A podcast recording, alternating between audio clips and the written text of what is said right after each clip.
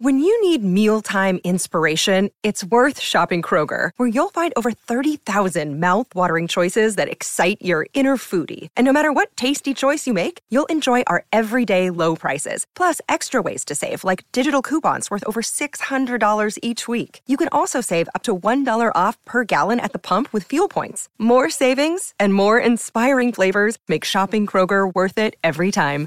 Kroger, fresh for everyone. Fuel restrictions apply.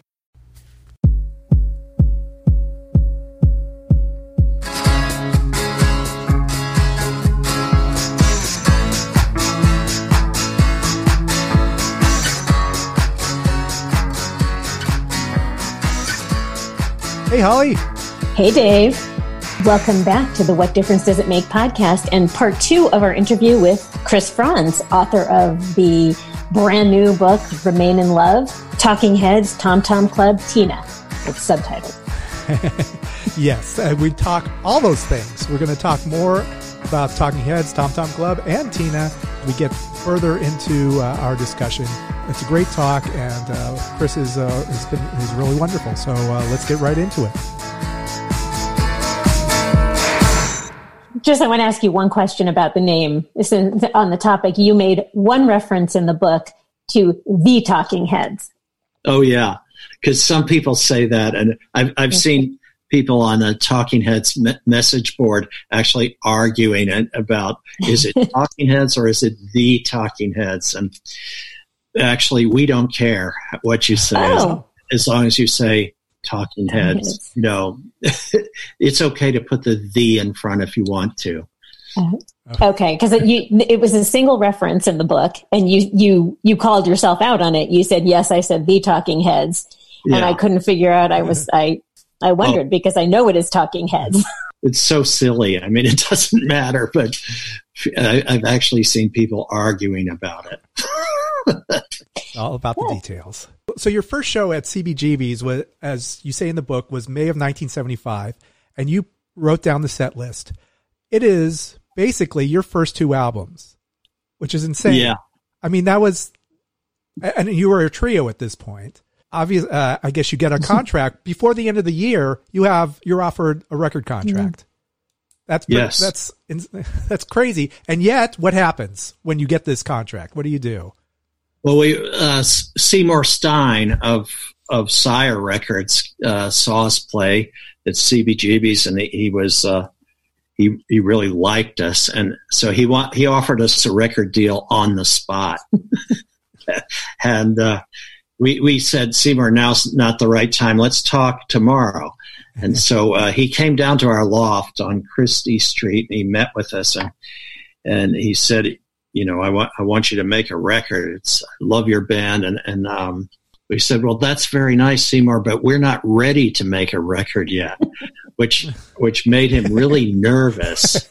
He, he spent the, the the entire. We made him wait for eighteen months, and um, until we felt like we were ready, because we had made a few demos, uh, little you know demos that you record very quickly, and we we had listened to them, and we said, we're not ready to make a record yet. You know, it's one thing to to put on a show at CBGB's and to you know rock the house there, but it's another thing to make a 12 inch record that a person is supposed to listen to over and over again. You know, so we held off. But when we said we were ready now, when we said Seymour, we're ready now, I think he got us in the lawyer's office the next day. That's insane for you're 24 at the time, struggling. How much were you paying in your loft, by the way? I, I, How much was I paying for my loft? yeah, Uh, two hundred and eighty nine dollars a month. brilliant, brilliant, love it.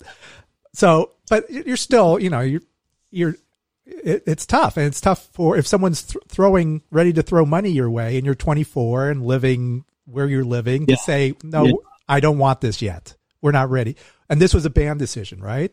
This was everyone agreed. Yes, yes, we we all agreed on that, and and it was because we we really weren't ready. You know, we we needed to polish our stagecraft.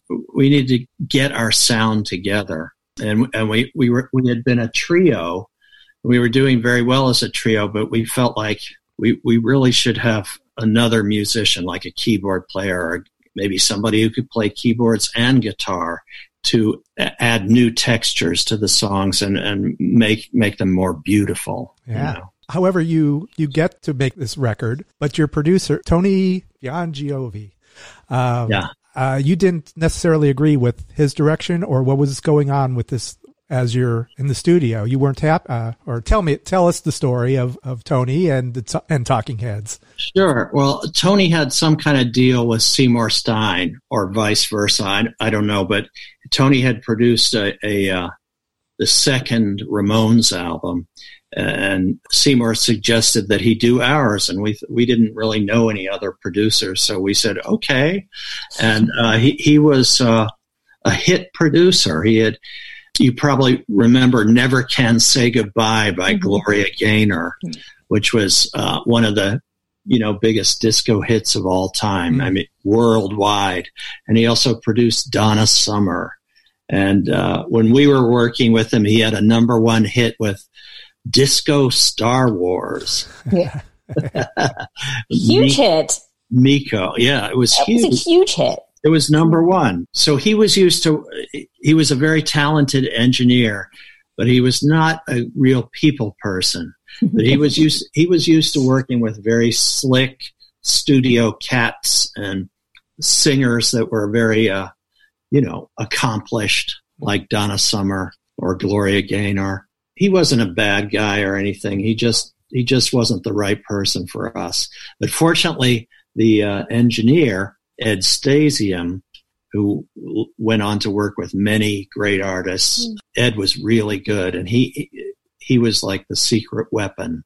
Mm. And uh, sometimes Tony would just leave because Tony was building this big studio called the Power Station. Mm-hmm. Probably heard of that, of course. And uh, across the street from Studio 54, I think it was. Tony Tony w- was um, a bit of a nut. His nephew was t- uh, Jon Bon Jovi. Right. So some of these songs, I, I mean, I guess um, I, I, was listening a little bit uh, on some songs that didn't make it. There, there was like they he he liked to add horn. Was that his idea to add horns to some of your your early songs? I, I, I believe it was David's idea to add horns oh, really? to like goes to building on fire. Yeah. David loves the horns. and I like them too. I mean, I, I, I like the idea on that song because I thought, oh, it'll make it sound like a Stax record. Right. no, it didn't sound like a Stax record. It sounded like Talking Heads with horns. Were you playing the steel drums uh, and that? Um, hmm. was it the first song on the album? Love has come to town. Yeah, yeah. Uh, uh, n- no, I did not play that part, and I'm embarrassed to admit I, I, can't remember who who did. It wasn't a member of our band. It was a uh, a steel drum player. I always thought that was it was weird. Like here's this punk band or this new, and all of a sudden, in comes the steel yeah. drums. I was, I, that was that kind of set the table for this band is not your ordinary band. This is something you can't really categorize them. Yeah, you thought you knew, and then you know you were just thrown for a loop. So then you moved on to producers. You moved on to you. You eventually connected with Brian Eno. Yes, we met Brian in London. Our first performance in London, and he came with John Cale, and uh, we had lunch with him the next day, and uh, had a good conversation. And then I think the following day we went over to his apartment and chatted further and, and, and we pretty much all we all agreed that he would be a good good person to produce this because we we were fans of his uh, his records. We were especially excited by what he his most recent work with David Bowie mm-hmm. and, and like Heroes and the Low album. He told us he was going to be producing Devo, oh, that's cool. We like Devo. and um, we went down to the Bahamas. Chris Blackwell of Island Records had a new studio down there, and he invited us down, gave us a good rate, and everybody was happy to go there. And uh, and we recorded our second album there with Brian behind the console. So this became kind of became your second home. And do you feel like the Bahamas are your are is also home for you? Well, yeah, yeah. I mean, one of our our our son Robin was born there yeah. in 1982, one of the things we did was we traded uh, a little piece of real estate, a, a, condominium, I guess you could call it, in exchange for making a record for Chris Blackwell. And instead of the advance in cash, we took um, some real estate instead. So we still have a little place down there. Love to go there. We really enjoyed your vivid descriptions of the Bahamas and of living there and of just the sights and the surroundings. Yeah. yeah. Thank you. Thank you, you. You name every building, right? So where do you live? Ours is called Tip Top. That's the name of the building, and, and the actual apartment is called the Tom Tom Club. oh, oh, I've heard of that before. Uh, yeah. Okay, let's stop right here, take a break. We're enjoying ourselves with Chris Frantz, author of Remain in Love, and uh, we will be right back. Pantheon podcast listeners. Christian Swain here to tell you more about my experience with Raycon earbuds. Our family now has three pairs of Raycon earbuds around the house, and my wife just grabbed a pair of the Headphone Pros to replace some headphones from a company that was double the price. And yes, she loves them. Now, if you haven't pulled the trigger on a pair of Raycons, or even if you have, but you're in the market for another pair because they're just that good, well, now is the time to check them out because they just launched their upgraded model of the best selling everyday earbuds. With Raycon's upgraded everyday earbuds, now you also get active noise cancellation, ergonomic design, and multi point connectivity that lets you pair with two devices at once. New quick charge function, three customizable sound styles plus awareness mode, available in a variety of vibrant new colors to complement any and all skin tones. I even have a pair of earbuds in a cool green color. I have tried just about every earbud known to humankind, and these Raycons are fantastic. Seriously, if you've been wanting to check out Raycons, there truly is no better time. You're going to ask yourself why you didn't check them out sooner, and Raycon offers a 30 day happiness guarantee. So, what are you waiting for? Go to buyraycon.com slash Pantheon today to get 20% off your Raycon order, plus free shipping. That's right, you'll get 20% off and free shipping at buyraycon.com slash Pantheon. Buyraycon.com slash Pantheon.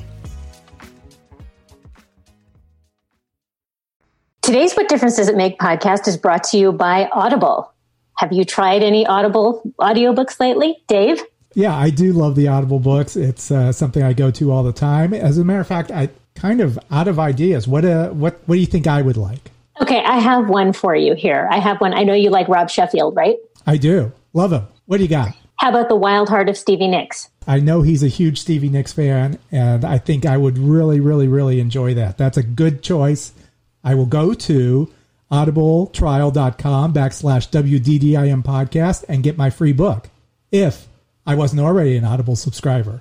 But since if you're listening, you are not an Audible subscriber, you go to audibletrial.com backslash WDDIM podcast and you can download your first free audiobook. Do it now.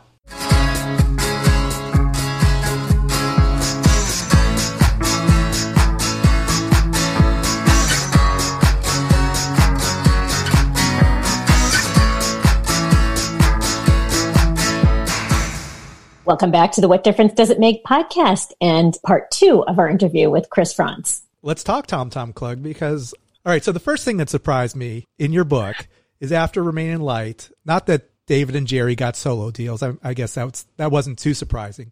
But you mentioned that you had only $2,000 in the bank after one of your biggest albums and you toured and all this. What's going on? What it was was um, the the, uh, the the expanded lineup of the band, you know, having nine people on stage and a crew of about the same size and airplane tickets for everybody and hotel rooms for everybody. It adds up, you know? Yeah. So at, at, the end of that tour, I mean, it was a very successful tour and super exciting everywhere we went. It was packed and the accolades were just pouring in, but it didn't make any money. and in fact, we might have even lost a little money. well, well, back then, tours were just seen as promotional for the for the album. Right. Yeah. Yeah. You weren't supposed to make money, I guess, and uh, obviously that yeah. was indeed the case. Yeah. And uh, Remain in Light did, did not sell a whole lot of copies either. It was not one of our biggest selling albums. Eventually, yes, but when it mm-hmm. first came out, pe- people, rock music stations said, "Oh, this is." This sounds too much like black music. And the black music station says, Oh, this sounds too much like white music. So, so we were not getting the airplay that we, we had on Fear of Music but that's cool. we came back. so you create you created something that again appealed to both white and black all, all audiences. Tom Tom yeah. Club is was quite a quite an accomplishment.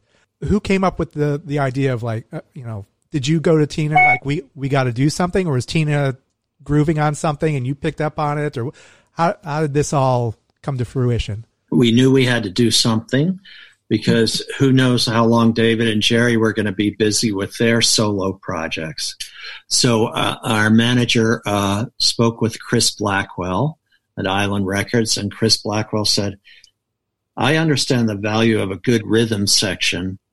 Why don't you have Chris and Tina come down to Compass Point and make us cut a single, make a 45 single. And if I like it, then they can do a whole album. So we said, great, we love that idea.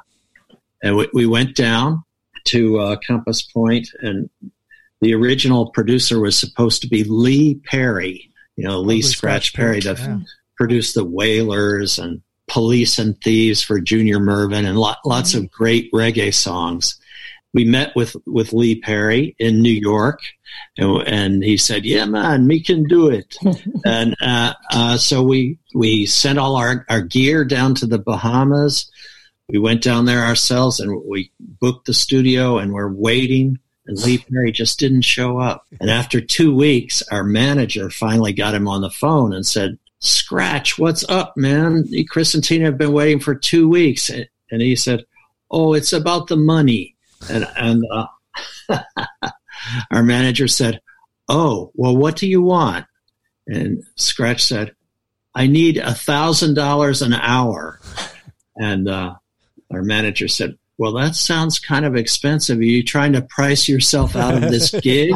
and Lee Perry said, "No, man, no problem. We make the album in six hours." So we know we knew we were sort of barking up the wrong tree there.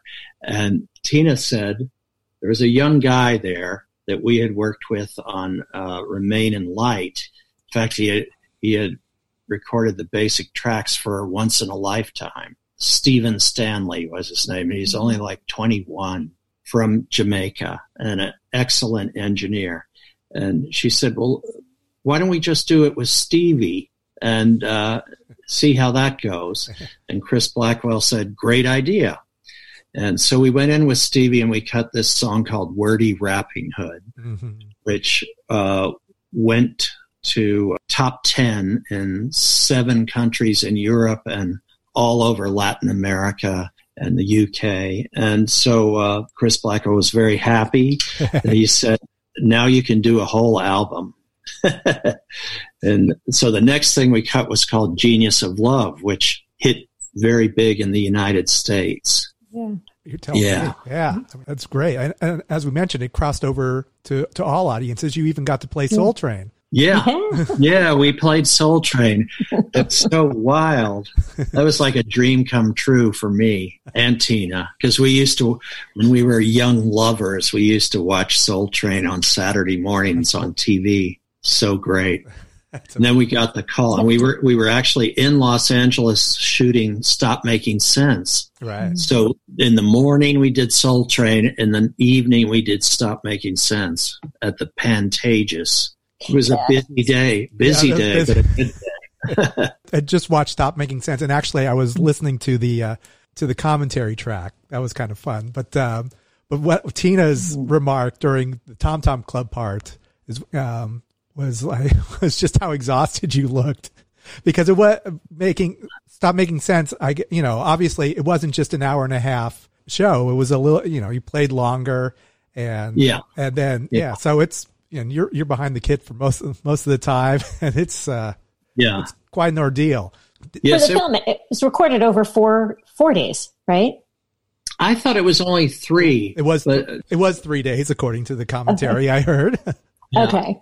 Yeah, but some people I've noticed some people say four, but maybe there was one day that uh, just the camera crew um, blocked things out or something. Maybe we had to rent the theater for four days or something. Was that a collaborative production or was that David's uh, conce- conception? I guess you could say it was primarily David's conception. He he um, had designed this show along with the woman who designed shows for Robert Wilson, or one of the women who does that. And um, are you familiar with Robert Wilson? Oh, yeah. uh, avant-garde Yeah. theater, and uh, it was a good it was a good place to uh, good place to get ideas from. But what was great about that movie, Stop Making Sense, is not just the band. The band was fantastic. I mean, let's face it, amazing. Mhm. But the camera crew, the director of photography, uh, Jonathan Demme himself, uh, everybody, everybody we worked with on that, the editing, the editor was named Lisa Day, did a fantastic job. And you know, some of the best w- editors are women. In fact, many of them. uh, so anyway, uh, every everybody was like uh, everybody involved in the production of that just did a, such a good job that it all just came together kind of perfect. One other thing on the commentary track is that um, the first day you had there were in the film. There's no not a lot of audience shots, but I think on the first day you tried to get audience shots. You put the hot lights on the audience members, and they weren't. They were getting exhausted, and there, there wasn't as much. so there wasn't as much energy the first night, and I think you guys panicked a little, or what was? Can you tell us about what was going on? If you, if you want to get an audience to sit down, put a bright light on them. you know, that it's uh, it just doesn't work. I mean, I always hate it when they when they you know you go to shows today and they they put a spotlight out into the audience, and I hate that. But Yeah. but uh, you know what what am I going to do? talk about collaboration. You seemed your uh, kind of a theme throughout the book for me, at least my observation was that you you always seemed to be trying to keep the peace. Ah, Yeah. um, Do you feel like that was your role? I, I guess sometimes, not all the time, but but maybe sometimes. I know Jerry has has told people in interviews and stuff that that he was the diplomat of the band, but I mean maybe he was. Uh, it seemed like you were you you went to great lengths though to keep peace, and and Tina also. Just again, just uh, some of my observations. Yeah, we, we, we, we, we loved the band and we, we loved what we were doing and we wanted to keep it keep it together. was that stop making sense your last waltz? I mean, did I don't think Talking Heads went on tour again after that. we didn't do any tours after the movie came out, but before the movie actually was released, we did a. Our last tour was a tour of Australia and New Zealand, some big festivals, and they were they were really great, really fun. But it was kind of sad because we had a feeling it might be the last time because da- David was making noises about Okay, he didn't want to tour anymore. That the movie would tour for us. so you did get a sense of that. Yeah, you see, um, you mentioned that how upset. I mean, were you upset? See, it's the 35th anniversary of Live Aid. Were you upset that Talking Heads were not there? Well, not so much upset, but just uh, it would have been it would have been cool had we been able to do that. You know, that was a big day in the music business, and we we were not there. yeah. Your your book comes out. Is it similar to a record being released? Yes, it's very similar. It's you know in this this uh, self isolating world we're living in, it's kind of weird. Uh, you know, everything's different because usually there's a lot of you know shaking hands and hugging and even a little kissing. You know, but uh, not not this time. Probably never again, sadly. Yeah. yeah, I, I think it'll come back. I think it'll come back. I hope so. And you also hinted uh, Tina might be coming out with a memoir. Is that is she working on something? she is in the early days, very early days, but I, I'm pretty sure she's going to do it. Yeah. Hopefully, she portrays you as lovely as you portrayed her in the book. I really, you really get th- through the book the feeling that you have for her, and that's a nice long marriage. It's inspiring. Yes, it is. And um, what can I say? I'm a very lucky guy. Health wise, you good? I, I heard this one podcast you're doing. Yeah. yes, I, I had a um, I had a little hiccup with my heart, but I'm good. I, I had a checkup yesterday, and my cardiologist said, "You know, Chris, you've made me a very happy man. This is a perfect EKG." So, so There you go. we're, there you go. We're good. Well, thank you so much for your time. This has been a lot of fun. Um, yes, thank you. And again, Thank you. It was a great pleasure. Again, remain in love. Holly and Dave, nice to meet you all. Nice to meet you.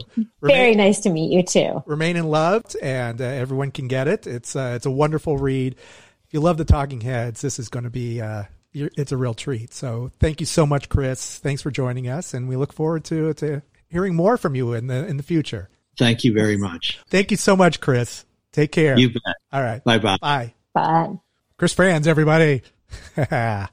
that was great. That was super fun. yes. Don't forget to follow us. Uh, you can go to the WDDIMpodcast.com, sign up for our newsletter, and uh, also social media, right? Oh, social media. You can find us everywhere these days on uh, Facebook at What Difference Does It Make? On Instagram at WDDIM Podcast. On Twitter, WDDIM Podcast. Give us reviews. We love the five stars. We love any comments you can give us. So, We love ideas too. yes, give us some ideas. Who knows? We might uh, we might put you on the podcast. Until next time, this is Dave. This is Holly. Check you later. Over and out. It's NFL draft season, and that means it's time to start thinking about fantasy football. FantasyPoints.com features industry leading experts and prognosticators using proprietary hand charted data to help you score more fantasy points. FantasyPoints.com is the place to go for whatever kind of fantasy football you play. Whether you play fantasy football, daily fantasy sports, or do a little bit of everything, Fantasy Points has the meticulously researched content to guide you to victory. And why wait for the fall? Fantasy Points also covers the new spring football league, the UFL. Join the guru, John Hansen, Scott Barrett, Joe Dolan, and other massive names in the fantasy football universe with an exclusive offer. Use code Pantheon for 15% off any fantasy points package, including the all in package, with access to every article, tool, and data nugget that Fantasy Points has to offer. That's fantasypoints.com and code Pantheon for 15% off at Fantasy Points. Fantasypoints.com, code Pantheon. Score more fantasy points.